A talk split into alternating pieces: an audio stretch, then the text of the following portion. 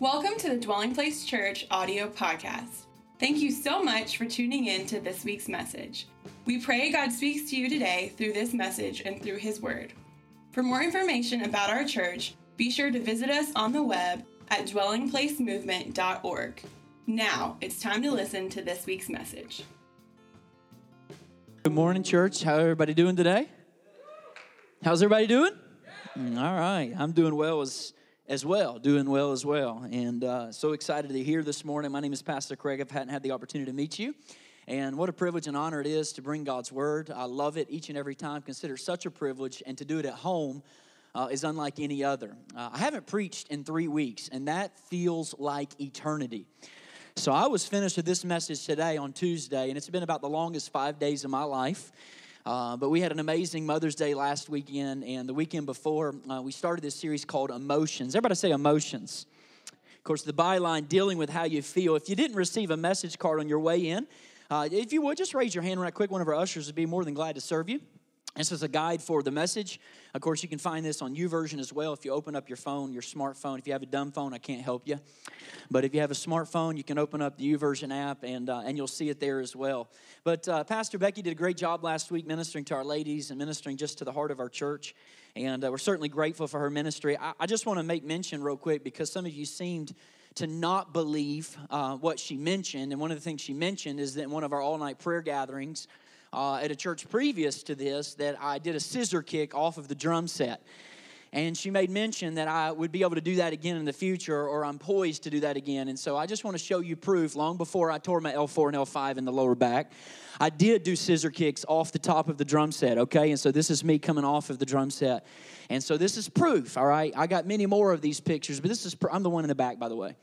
Uh, yeah, I'm not the one up front, so I'm coming off of the top, right? And so I'm a good, I don't know, maybe eight or 10 feet, felt like 20 feet. But uh, that was back in the youth ministry days, and in some way, I still feel like uh, I have that uh, advantage at 31 years old to know very clearly the pitfalls of my youth. But yet, I got two houses. Well, I've got a mortgage and a rental house that I'm actually renting, and so I pay bills. And so I feel kind of like an advantage of being able to speak to both sides and both generations. And I really like that. So I kind of embrace that. And um, I'm so excited about what God's going to speak to us today. Romans chapter 7, if you'll go there with me, I want to preach to you a message today that's really burning in my heart for you. And I think, um, I think God is going to speak to us in a really, really clear way.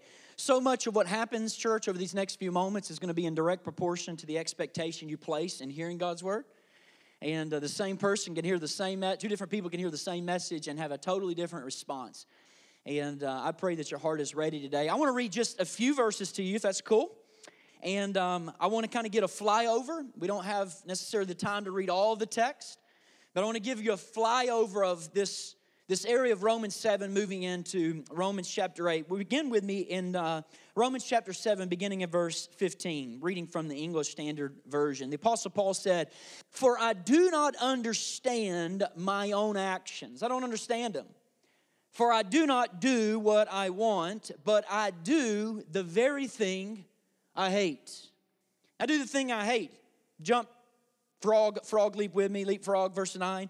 For I do not do the good I want but the Apostle Paul says, But the evil I do not want is what I keep on doing. Now, we're going to talk today about this human condition. I'm going to do my best to explain, I'm going to do my best to unpack it. And at the end of the message, what we'll do is we'll find ourselves at the antidote and the only answer to this life of contradictions. Paul in Romans chapter 7 begins to describe and divulge for us what it means to have uh, the human condition, his battle with the human condition, with the urges, surges, desires, unrenewed emotions, the impulses, the feelings, the appetites, and emotions that we have as human beings. And so the Apostle Paul's like, Look, I struggle with this too. He says, and I believe, by the way, uh, fundamentally, Romans chapter 7 is post conversion Paul. Now, I don't have time to give you my whole background. Maybe you want to talk after the gathering. I think when you really do exegetical look and exegetical work, Romans 7 is post conversion Paul. A lot of people teach that it's pre conversion Paul, and so now he has post conversion experience in Romans 8. If you study the passage, this is post conversion Paul. So Paul has met Jesus, Paul has believed in the saving grace of Jesus Christ. He's put faith in the Lord Jesus, and yet he explains as a leader of leaders and a pastor of pastors, he says, You know, I still have within me these contradicting impulses. I have these contradicting feelings. I have these contradicting emotions. I have these contradicting desires. And, I make a new resolution just like me, just like me. The Apostle Paul says, you know, it's January 1 and it's a new year, so I'm gonna make a brand new, you know, New Year's resolution. And before the month is out, I've already broken my resolution.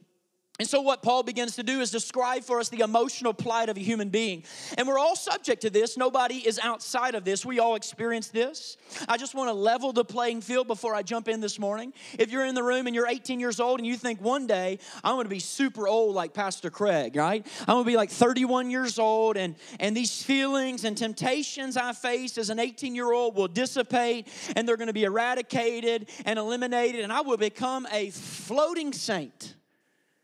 Life will be awesome for me. I just want to let you know that's not what happens.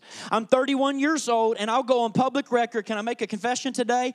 I am absolutely embarrassed by the feelings I have as a 31 year old pastor sometimes.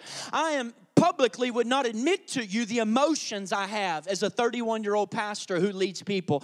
They never end, folks. They never end. They don't dissipate. You don't move out of them, you don't graduate from them. And I remember sitting in church at 17 years old and thinking, you know what? If you would have told me I'd pastor a church at 31 years old, I would say, you know what? I'm going to be so free from these elementary adolescent desires. They're going to be gone from my life. They'll be fully eradicated. I'll be so mature. That's just not the case, folks. At 31 years old, the only thing that has changed is I love Jesus a whole lot more than I did at 17. I love my wife a whole lot more than I did at 17. And I think I've made some progress in my desires and my, my journey with Christ, but these desires are still within me. The only difference is there's a whole lot more at stake now than there was then. So we've leveled the playing field. So we're all in this together. No one's exempt. Paul says, This is what I want to do. Often I, I don't do it. And then when I tell my friends, I'm never going to do that again, give me 20 minutes and I'll be right back at it. And he comes into chapter 7, verse 25. He's like, Who in the world is going to deliver me from this body of death? In other words, I need some help. I need some help from outside of me. And then he moves into what is called the Great Eight, Romans chapter 8 probably the single most jam packed, theologically beautiful resurrection passage in all of the New Testament, perhaps the whole narrative of Scripture. Charles H. Spurgeon called Romans 8 the Great Eight because Romans chapter 8 brings the conclusion, the totality, and the answer to the gospel in Romans 5, to the question of does the gospel lead to more sin in Romans 6, to the question of does the law, does the gospel lead to live by the law in Romans chapter 7, and finally Paul gets to Romans chapter 8 and he says, okay, here is literally actually, listen to me, how you live, love, and look like Jesus. I want to give to you, I'm going to tell you, you ready? I want you to see how you live like Jesus. You ready, folks? And this is what Romans 8 is. And what I want to do is I want to leapfrog through Romans chapter 8. Just to, let's just get a flyover real quick. You ready? Start in verse 1. This is the answer to the human condition. How do you overcome conflicted emotions? What's the answer to how human beings really change? Let's listen to the Apostle Paul. He says in verse 1 Therefore, there is now no condemnation for those who are in Christ Jesus. Leapfrog with me. Verse 5 for those who live according to the flesh set their minds on the things of the flesh, but those who live according to the Spirit set their minds on the things of the Spirit. Leapfrog with me, verse 14. For all who are led by the Spirit of God are sons of God. Verse 15. For you did not receive the spirit of slavery to fall back into fear, but you've received the spirit of adoption as sons, by whom we cry, Abba, Father, Daddy. Aramaic phrase for daddy, very intimate. Verse 16, final text. The Spirit Himself bears witness with our spirit that we are the children of God. Now, listen to me, church. What I'm going to do and attempt to do this morning is tell you how people really change. How do people really overcome conflicted emotions? What I'm not going to do and what I'm totally uninterested in doing is telling you stuff that really don't bring change. By the way, prayer doesn't change you. Did you know that? In prayer, God changes you.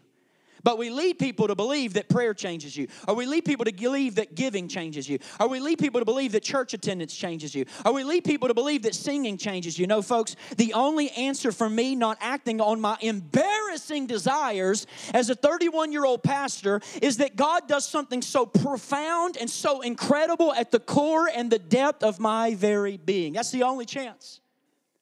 So I'm going to do my best to unpack for you what is inherently and fundamentally spiritual. Because the truth is, the only way we change is this radical spiritual act of the Spirit of Jesus who comes in and collides with the deepest part of who we are.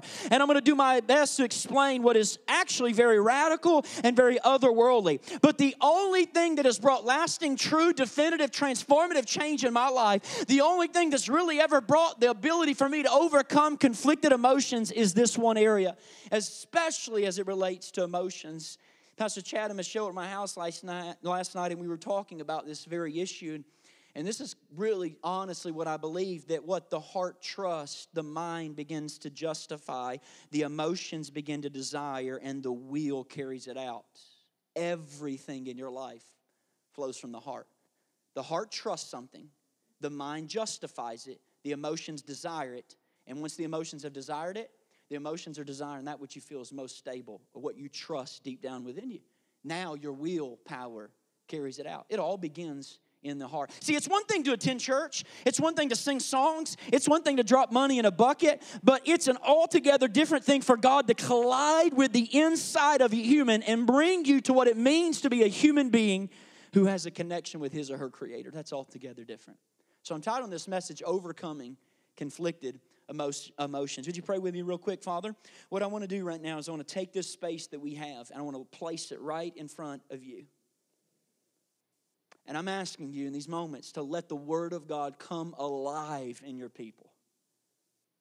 Let it come alive. Let it transform hearts and minds, we pray. In Jesus' name. Everybody said?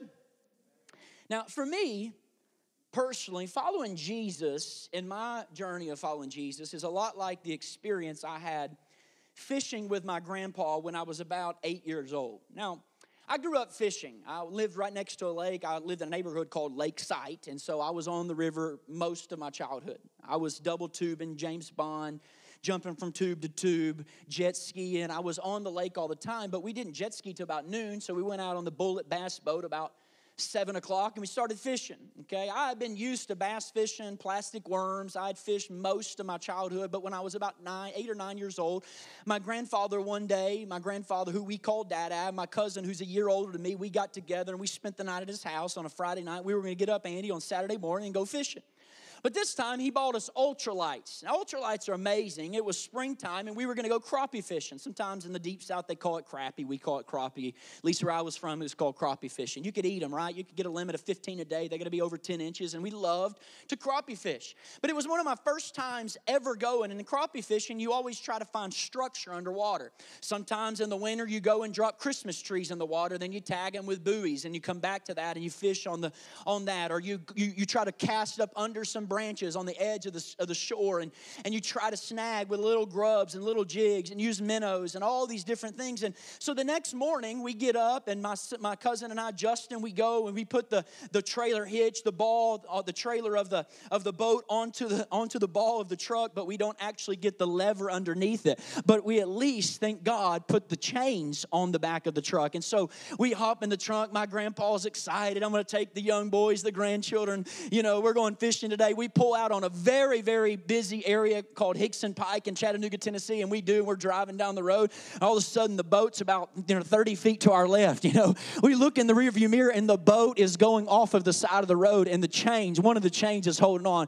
And so my grandpa pulls over. He's like, "What are you kids doing?" Right? I mean, it was like a low moment, right? We're like, "Oh my God!" You know, if he would have stopped, he's trying to slow down slowly. You know, because if you stop too quick, then the thing just busts right through the back of the truck, right?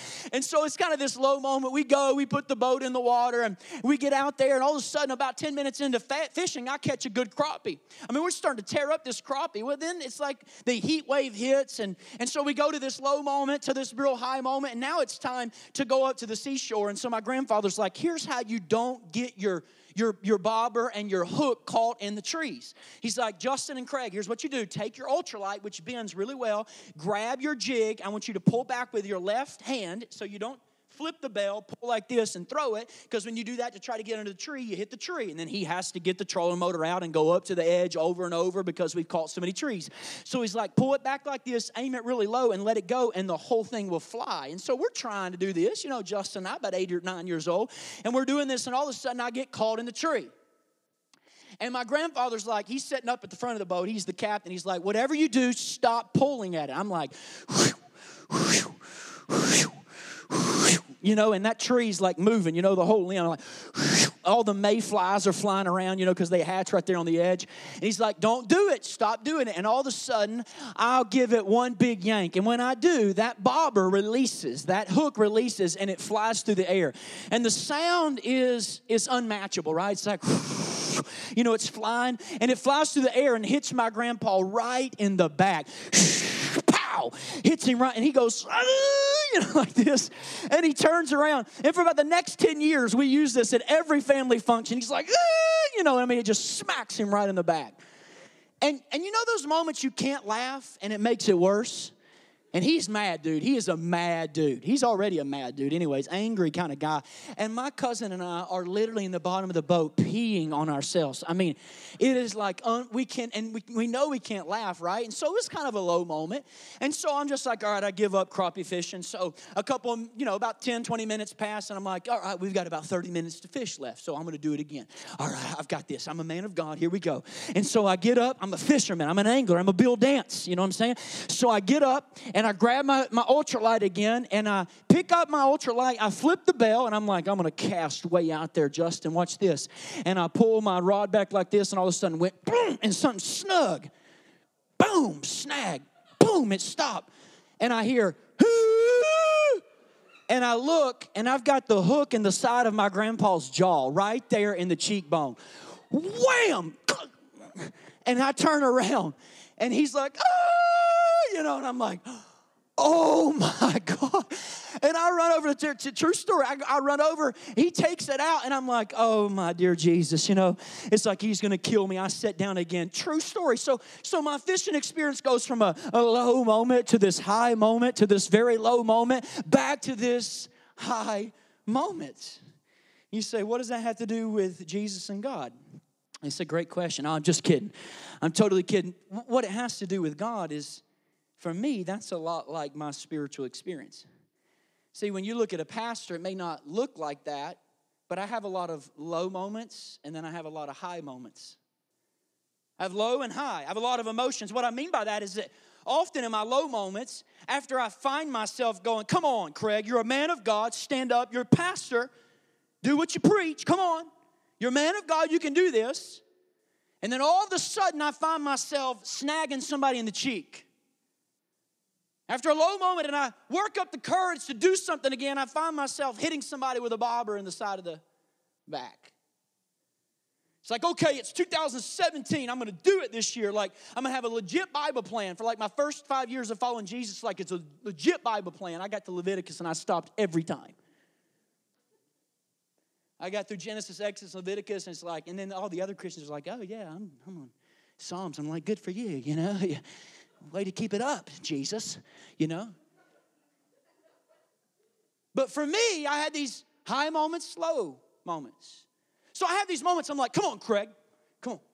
Focus, discipline. It's a new year. And right when I'm about to get up in the boat to have another go, so often more than I would like to admit publicly, right when I'm about to give it another try, be nicer, be more like Christ this year, do something better, be kinder, right when I muster up the courage and the willpower, snag. And I'd like to tell you I'm snagging on other people and snagging on circumstances, but what I snag on almost all the time is me.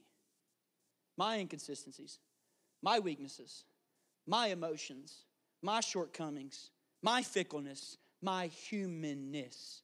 And eventually, if you're like me, you're going to experience this emotional instability at times. You start to believe that Christianity is like this. How can I say it? You, you start to believe like this, and I don't know you would say it, but you start to believe this.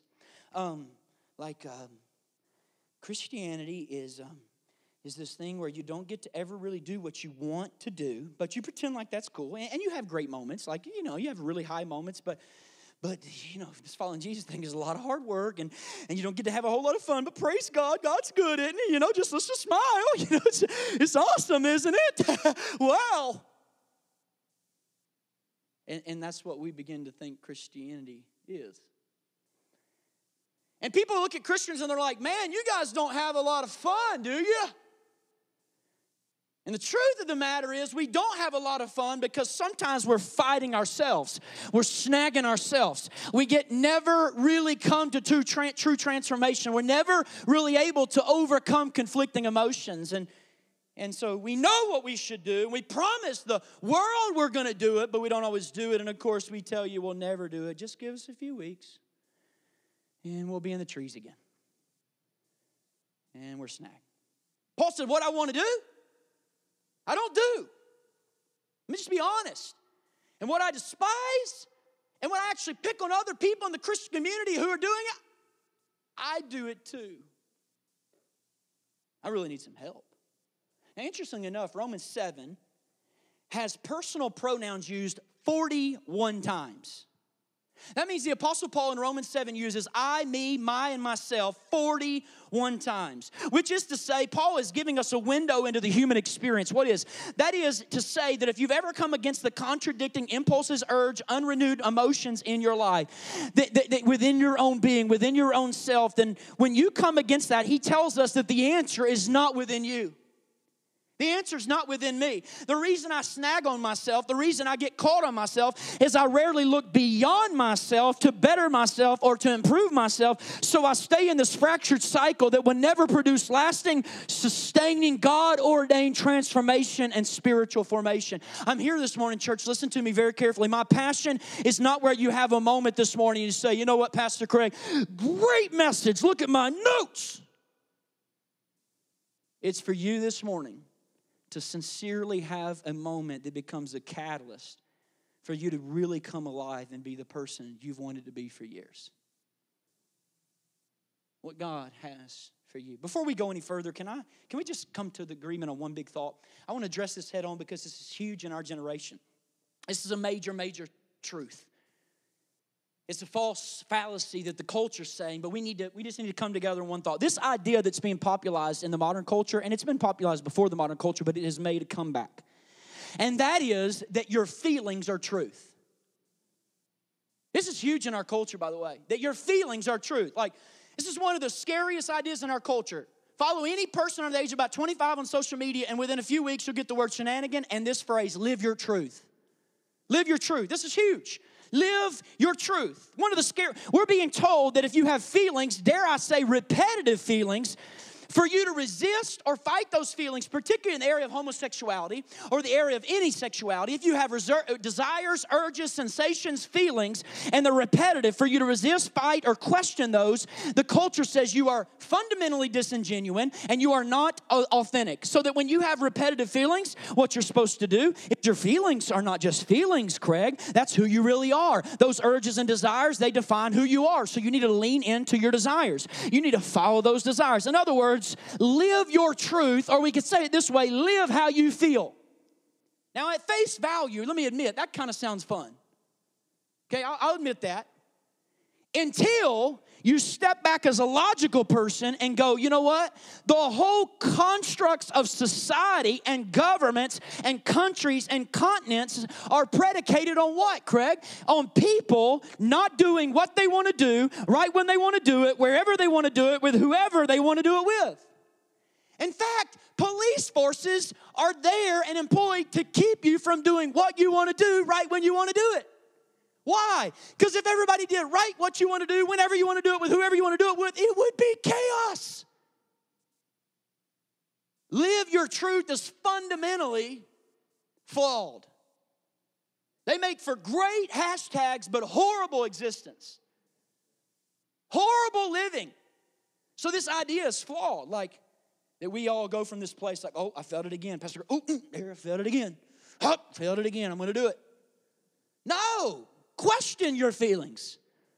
Question your emotions. Question your heart desires. Question them. Don't trust them. Question them. Challenge them. There it is again. Oh, mm. I believe living by feelings, church, is the most dehumanizing existence. It's called animalization. You become animals. We just live by reactions, we live by emotions. That's just animalizing. I'm here to say I have never met a single person. If you have, please come talk to me. Who said, "Hey, Pastor Craig, can I tell you my story?" And just listen. I've learned in my 35 years of, of the of living that whatever I feel, whenever I feel it, I just immediately act on what I feel. I just immediately, as soon as I feel something, boy, I just act on it, and the trajectory of my life has been steadily going up. I've been just rising better and better. You know, I've just life has been amazing for me following the way I feel. No, no, no. I'm so happy and fulfilled. Never, folks. Instead, I meet people for the last 12 years in ministry who've taken this approach and they've embraced this simple yet toxic idea. And what do they end up with? Pastor Craig, man, I, I don't know, man. I just, I'm lost, man. I, am just lost. I'm lost. I'm, man, I, I, I don't know. What do, what do I do now? Living by your instincts is not what God designed you for. Living by your emotions is not what you want. The truth is, some of you sitting in the seat right now, you think you know what you want right now, but it's not what you want. Can I say it? God actually knows what you want, but I don't, I, you know, He knows what you want, and, and, and I don't really know what I want, but I know that God knows what I want. So when I want what I want, I question why I want it, and then I wonder, God, is this what you want me to want? Because I'm wanting something right now, and I really want it, but if you don't want it, I don't want it. I mean, I do want it, but I don't want it if you don't want it. And so what I find myself is because you know what I should want, so I'm going to want what you want, so that when I want what you want, it'll be really what I really want. And that's the reality. Like, I think I know what I want. Like, listen, I don't want to be alone in a big house at 72 years old by myself. My kids despise me. My wife has left me. My grandkids don't know me. I'm sitting in my chair with a strong drink and I'm saying, I lived it up. Have you ever met that person who says, That's what I'm looking for right there? No, but that's the majority of Americans because the culture's lying to you that living by your truth produces satisfaction, and it doesn't. That's where you live. That's the lie of culture. You end up that way. So that brings us to Romans 8. Paul says that's where we're all at. Have we settled it now? The things I want to do, I don't do. things I despise do, and I find myself doing. So, so where's the help? We, we got to get to some help. What's the answer? How can we not be a statistic of our urges, desires, feelings, and emotions? How can I avoid being another casualty of this faulty idea floating around in Western culture? Well, he says, uh, Give me some help. Give me some help. And it's radical how he starts. You ready? Romans chapter 8, verse 1, which is, by the way, one of the hardest to believe verses in all of Paul's writings. The most difficult, I mean, probably the most difficult verse to believe in the Christian narrative. Read verse 1 with me. He says, There, is therefore now no condemnation for those who are in Christ Jesus. Now, stay with me now. I read that, and I don't if you're like me, I read that and I'm like, okay, Paul, you're a pastor, I'm a pastor. We get it. You're dealing with embarrassing desires. I am too. I'm with you. I'm cool with that. I'm, we're good. I struggle with that too. But can I be honest, Paul? I saw verse 1 being a little bit different than that. You know how I saw verse 1? I saw verse 1 going like this um, God will step in and do something radical on your behalf. Things I want to do, I find myself not doing things I despise. I find myself doing like, God will do something radical. And instead, he starts out the Great Eight, Romans chapter 8, talking about my position. Everybody say position. That's what Romans 8 1 is about. It's about my position. And I'm like, okay, what's going on here, Paul? And he says the term in Christ. Everybody say in Christ. Now, in Christ is a profound theological phrase that's used 83 times in the Apostle Paul's 13 of 27 New Testament epistles.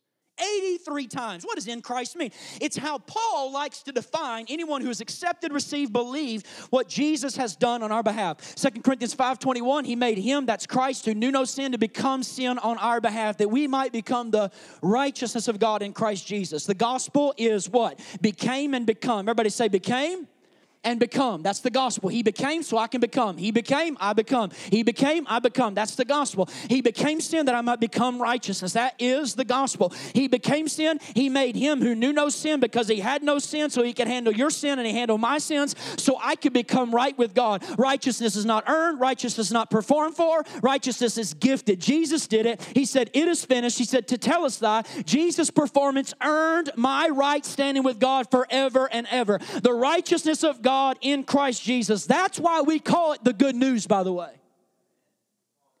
Y'all gonna get with me this morning? That's why we call it the gospel, Jesus' performance.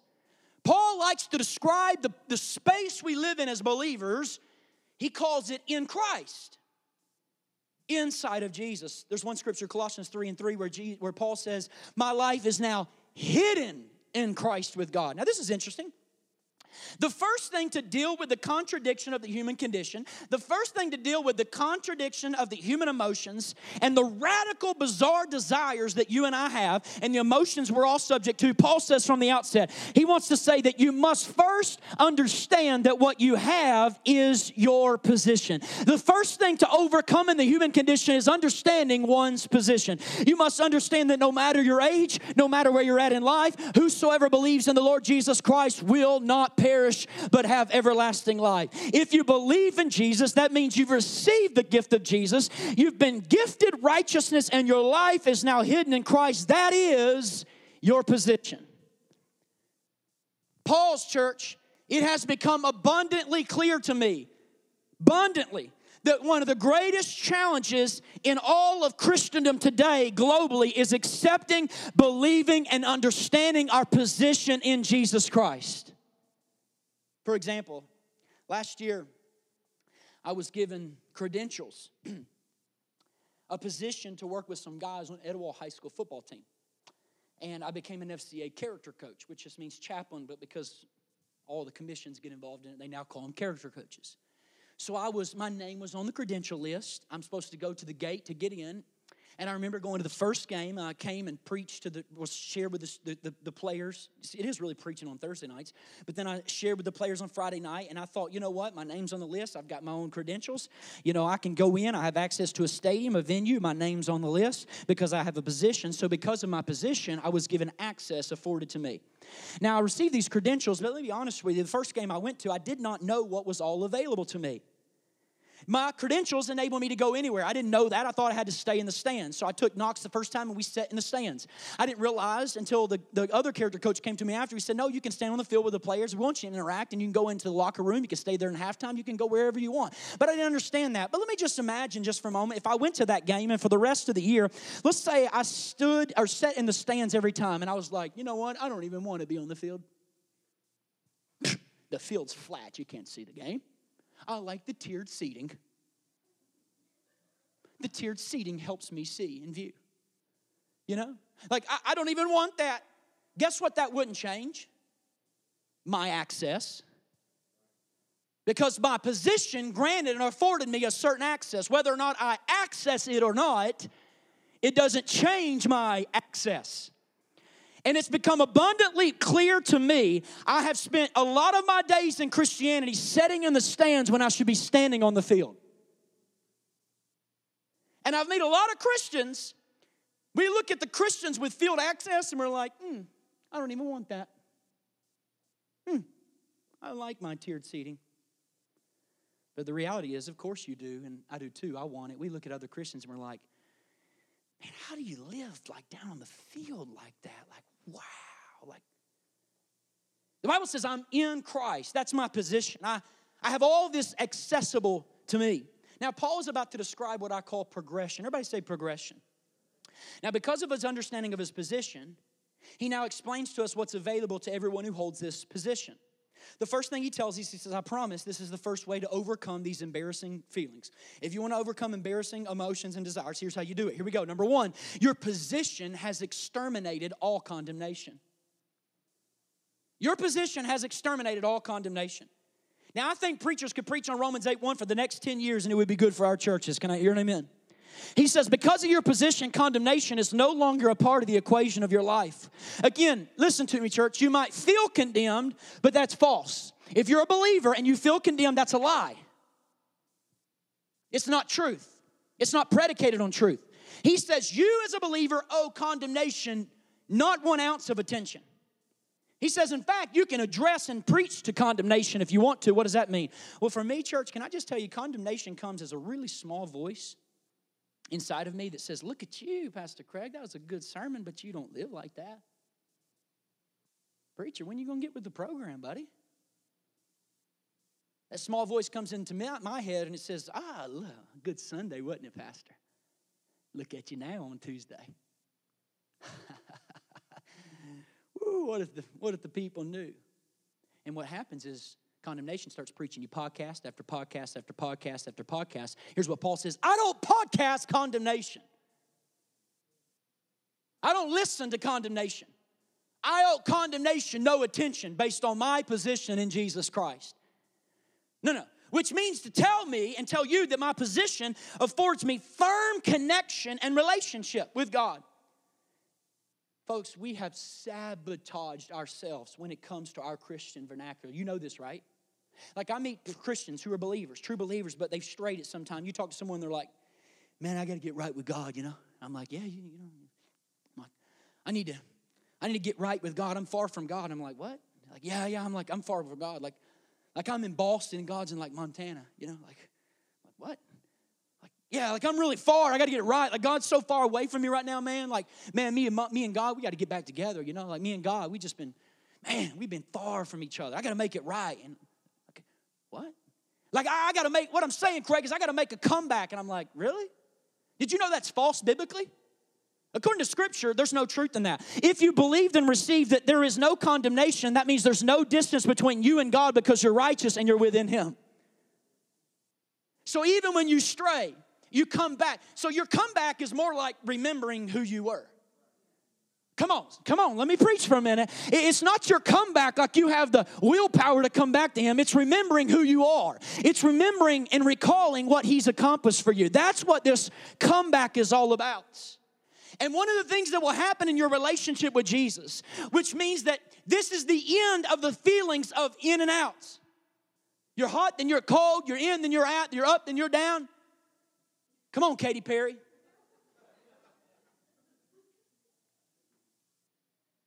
Right? You meet Christians like this, like, whew, I'm in. Whew, whew, whew. I got that sensation. I'm in. I mean, it's been a good week. It's like, oh, it's been a bad week. I'm out. Oh, I'm out. Oh, I'm out. Did anybody see how out I am? I mean, I can't, I can't even lift my hands because I'm so far out right now. You know? Oh, I'm in. Oh, it was a good week. I'm in. I'm in. I'm in. I'm in. I'm in. I'm in. I'm in. Oh, I'm in. I'm out. Oh, God, I'm out. Oh, I'm out. I'm out. I'm out. I'm out. I'm out. I'm out. He loves me. He loves me not. He loves me. Christ loves me not. You want to come to church with me? Mm, he loves me. He loves me. You should come to my church with me. It's awesome. We're, we're believers. He loves me. No, quite frankly, you're, you're possessed. And people look at Christians who don't understand their position and we wonder why Christ is not attractive. I'm in, then I'm out. Hot, then I'm cold. Which is to say, even you go on in the passage, here's the progression. It's amazing. He says, I'm in Christ, no condemnation. Then he says, Those who, look, look, look, verse 5, those who live by the Spirit set their minds on what the Spirit desires. Those who live by the flesh set their minds on what the flesh desires. Can I say contextually that verse 5 is not a performance verse? If you study it contextually, it's not a performance verse. The whole conversation in Romans 8 is positional. What do you mean? That means that this position in the Spirit is even gifted to you. I have to believe and understand that I'm now free to live in the Spirit position.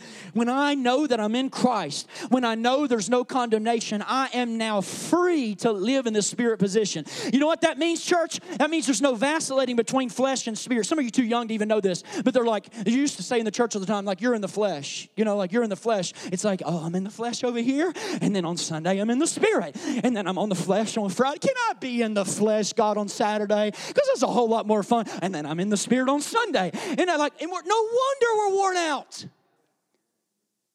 Christians are like, no, no, he's saying now that you have in Christ, you have no condemnation. You are now free to live in the spirit position. That means, you know what? You've got to recall that all of your debt's been canceled, and now you live based on the performance of Jesus in the spirit position. And when you live in the spirit position, I'm about to get good right here. That what happens uh, uh, supernaturally is what begins to surface in your life is your attention turns from you all the way to Jesus. When you get out of condemnation, when you move to a place of the spirit position, your mind turns upward. Listen, if I'm in Christ, there is no condemnation. Why? Because condemnation keeps me in my fractured cycle of looking at me, and there's no power there. Listen, this is why every sermon must turn our attention to Jesus and not to ourselves, because there's no power in ourselves. I don't care what you preach, you have to turn the attention to Jesus. And what happens is the Spirit starts working in you. This is how people overcome conflicting emotions, and this is how it happens. You ready? Can I explain it just in layman's terms? This is exactly what happens. Hey, there's no condemnation, bro. Wait, what? Yeah, no, no, no, no guilt, bro. No condemnation whatsoever. Really? How? Jesus, remember, he said it's finished. Oh, yeah, yeah. Like, and then and then our attention turns here because we always think God's up here. And so like, that's amazing. And, and you go from no guilt because of God, and you're like, God, you're amazing. That's unbelievable. There's no shame or no guilt. And all of a sudden, you get in the spirit position, and guess what happens to your mind? Your mind gets set on the spirit. This, my friends, is the only way I've seen true change in my life ultimately. You listen closely. The renewal of the mind is not through new behaviors or even new beliefs, it's through beholding God we become what we behold. You need to listen to me again. I'm going to say it again. Your mind does not get renewed through new behaviors, through new beliefs. It's through beholding God. We become what we behold. And all of a sudden, you, you start thinking, here's the progression. Ready? It's because of Christ. Wow. No condemnation, fully accepted, righteous position. Awesome. God, we're amazing. You're amazing. And then your attention turns up. And now my mind begins to focus on Jesus. What you are looking at will determine how you feel.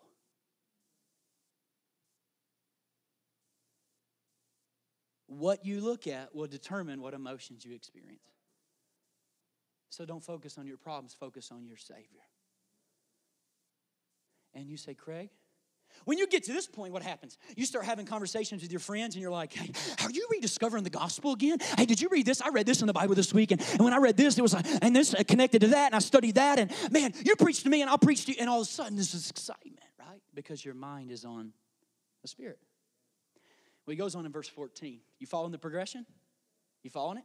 That's why it's called the great eight. He goes on, now my mind's here, no condemnation. I've got the position. Now my mind's here. I'm, I'm turned upward. And he goes on in verse 14. He says, How do I overcome desires? Look at verse 14. For all who are led by the Spirit of God are sons of God. Wow. They're sons of God. And look what he goes on to say, verse 15. For you not receive the spirit of slavery to fall back into fear, but you've said, and many are led by the Spirit of God or sons of God. You've received the spirit of adoptions as, as sons, whom we cry out, Abba, Father, Daddy. Here's how I overcome desires. You ready? Realize my position. My position grants me total immunity from condemnation. That means for the rest of my life, I'll never have one ounce of condemnation. My mind turns to God.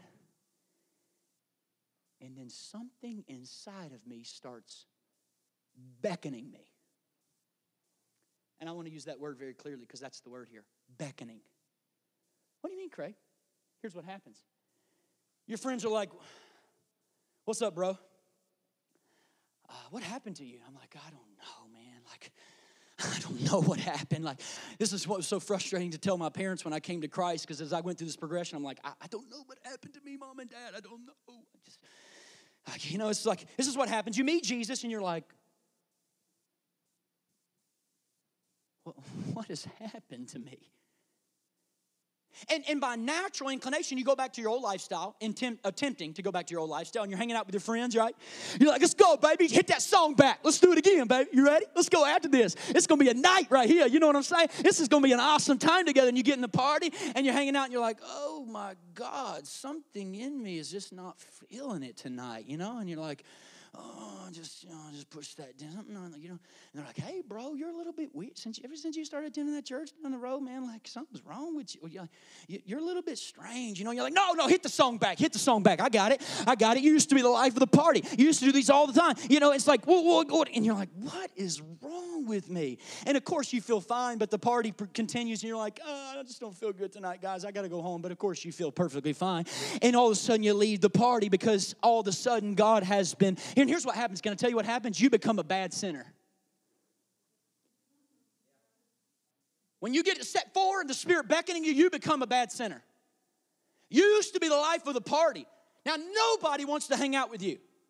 This is what we don't tell people about meeting Jesus, right? We're like, dude, meet Jesus and everyone will love you.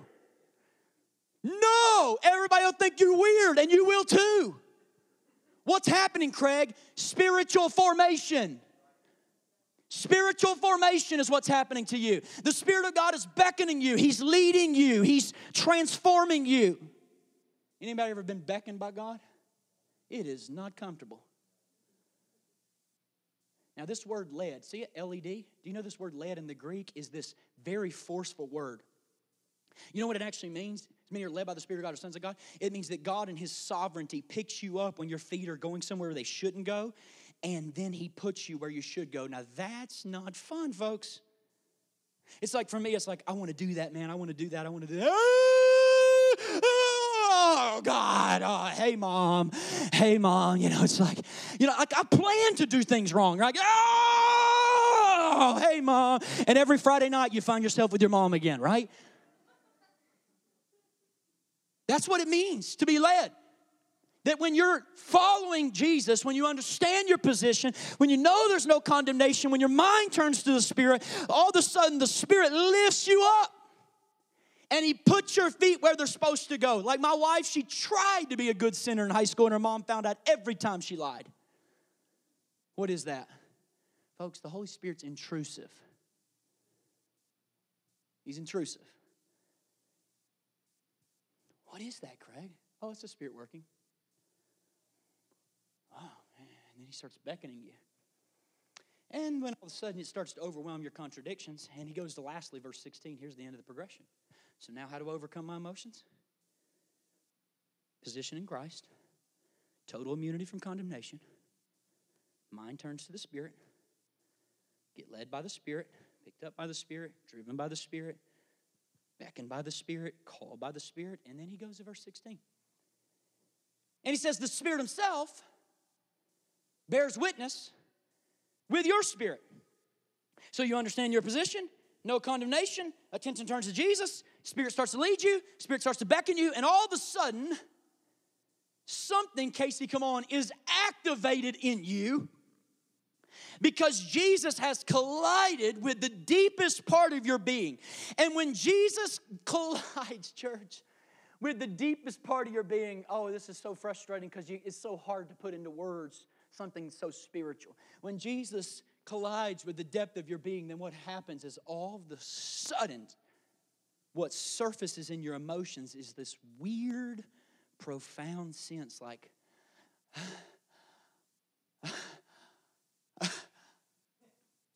I'm in, I'm in a family. Like, like have brothers and sisters.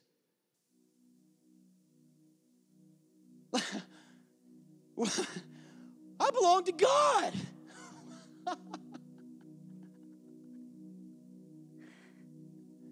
Woo!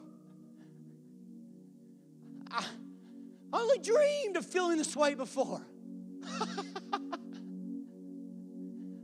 ah, I'm no longer alone. The Spirit's witnessing to me. I'm His child. Whoa, joy unspeakable, full of glory. Like, nothing, nothing can rain on my parade. This is, it's a brand new day. Are you serious, God? This is, this is an amazing space, God. Wow. Amazing, God. And then you start getting this attitude like, I bet God's got some amazing plans for my life. Oh my God, I bet He wants to use me. I bet He wants to use me in ways I never dreamed. I bet He wants to use my life as a witness to His glory. I bet He wants me to do this. I bet He wants me to go that way. And then we start saying, quite honestly, this feels amazing. Eugene Peterson in the message translation, oh dear God, you've got to see it. This message paraphrase, look what he says in Romans 8. It's right in your card. This resurrection life you receive from God is not a timid, grave tending life. Whew. It's adventurously expectant. Greeting God with a childlike, What's next, Papa? What's next, Daddy? What's next, Dad? God's Spirit touches our spirits who we really are. Eugene Peterson says this activation inside of you results in you saying things like, What's next, Dad? Woo! What's next, Papa?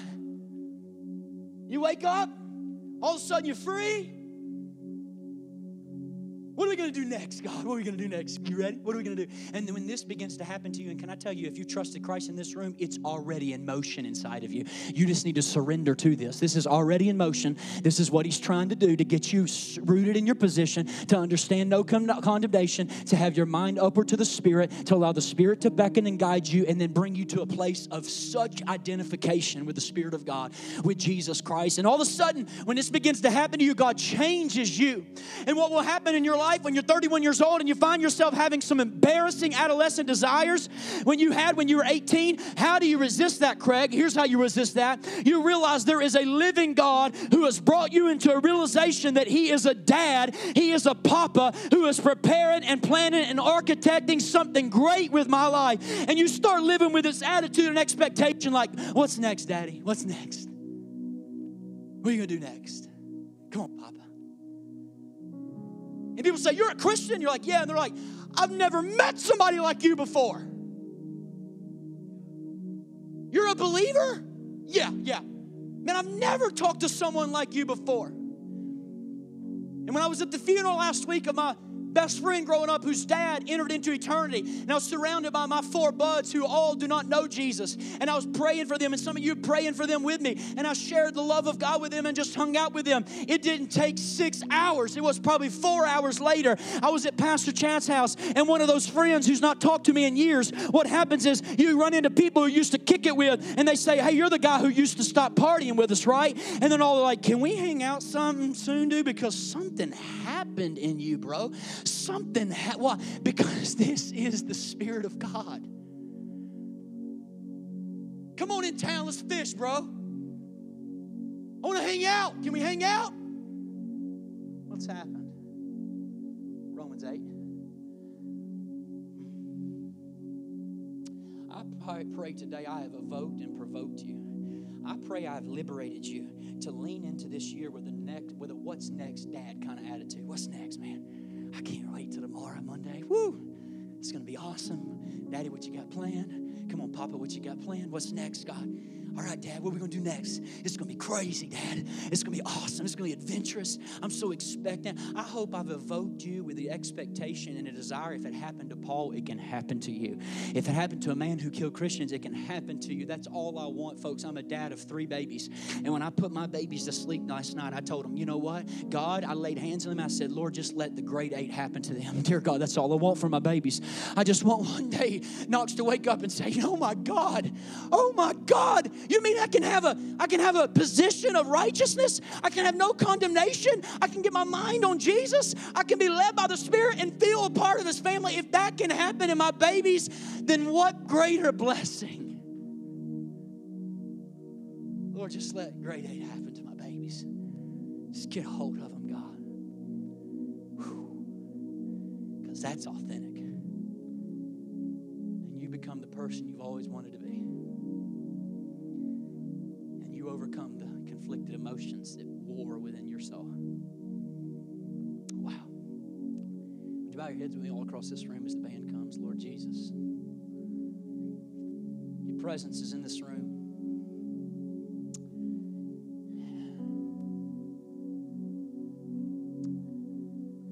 I thank you that by the Holy Spirit you've come and you walk among us, your people.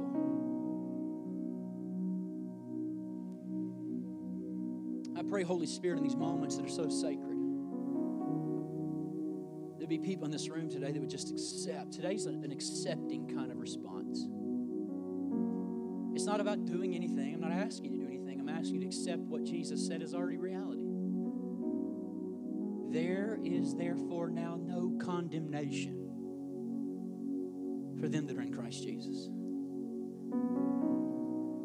For those who have their obey the Spirit or please the Spirit, have their mind set on what the Spirit desires. Those who give to the flesh, serve the flesh, have their mind set on what the flesh desires. For you've received the Spirit of adoption that cries out, Abba, Father. What's next, Daddy? The Spirit Himself beckons you and leads you. And all I'm asking today in this response is just to accept what's true. Flow, let the tears flow. Can we be a place that always just responds to the Lord Jesus, responds to the unction of His Spirit? Some of you today, it's very clear that the Holy Spirit has beckoned you and He has nudged you, and it's unmistakable. It's unmistakable. Sometimes you feel it deep down in your soul. Sometimes you feel a nod. Sometimes you feel a nudge in your back. I felt it many times, but you know the Holy Spirit is clearly speaking to you today. Please don't complicate the process of being uncomplicated. I want to pray for you today. You say, Craig, I need to accept this. Oh, I'm not saying you're not a believer. Some of you, maybe you need to come to Christ today. Accept the sacrifice that Jesus paid on your behalf. But others of you, you're a believer, but you still live so succumbing and yielding and acquiescing to such conflicted emotions and desires. Maybe you don't feel a sense of belonging to the body, that you're a part of a family. I want to tell you today, it's a lie from the pit of hell. Some of you believers sitting in condemnation, it's a lie. I don't care if you feel condemned or not. You're not condemned if you're in Christ. You're not condemned if you're in Christ. Stop listening to the voice of the enemy and trust the risen Savior whose blood is sufficient to cleanse you from every single bit of unrighteousness. It's His blood. Again, thank you so much for listening to this week's message. If you'd like more information about our church, be sure to visit us on the web at www.dwellingplacemovement.org.